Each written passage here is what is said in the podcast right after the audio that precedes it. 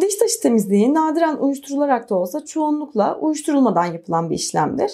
Şayet anestezi yoksa işlem bittikten hemen sonra yiyip içebilirsiniz. Ancak uyuşukluk söz konusuysa birkaç saat uyuşukluğun geçmesini öneririz. Ee, birkaç gün hafif sıcak soğuk hassasiyeti hissetmeniz son derece normaldir. Diş etleri bir iyileşme sürecine girmiştir.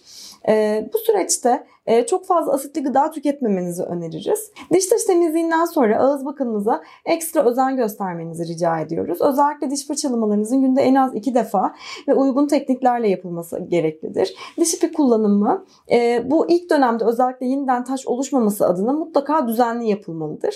İlk bir hafta diş fırçalama ve diş ipi yapma esnasında diş eti kanamaları görebilmektesiniz. Ancak bu kanamalar bizim için son derece normaldir. Genellikle bir hafta sonunda e, bu kanamaların tamamının geçeceğini e, tahmin ediyoruz. Ancak geçmeme halinde mutlaka hekiminize danışmanız gerekmektedir. O durumlarda ya sizin iyi temizlemediğiniz bir alan ya da diş fırçası ya da diş ipiyle tahriş edebileceğiniz e, alanlar belki söz konusu olmuştur. E, bir hafta sonra tamamen kanımasız ve açık pembe, soluk açık pembe sağlıklı bir diş eti görünümüne kavuşmanızı öngörmekteyiz.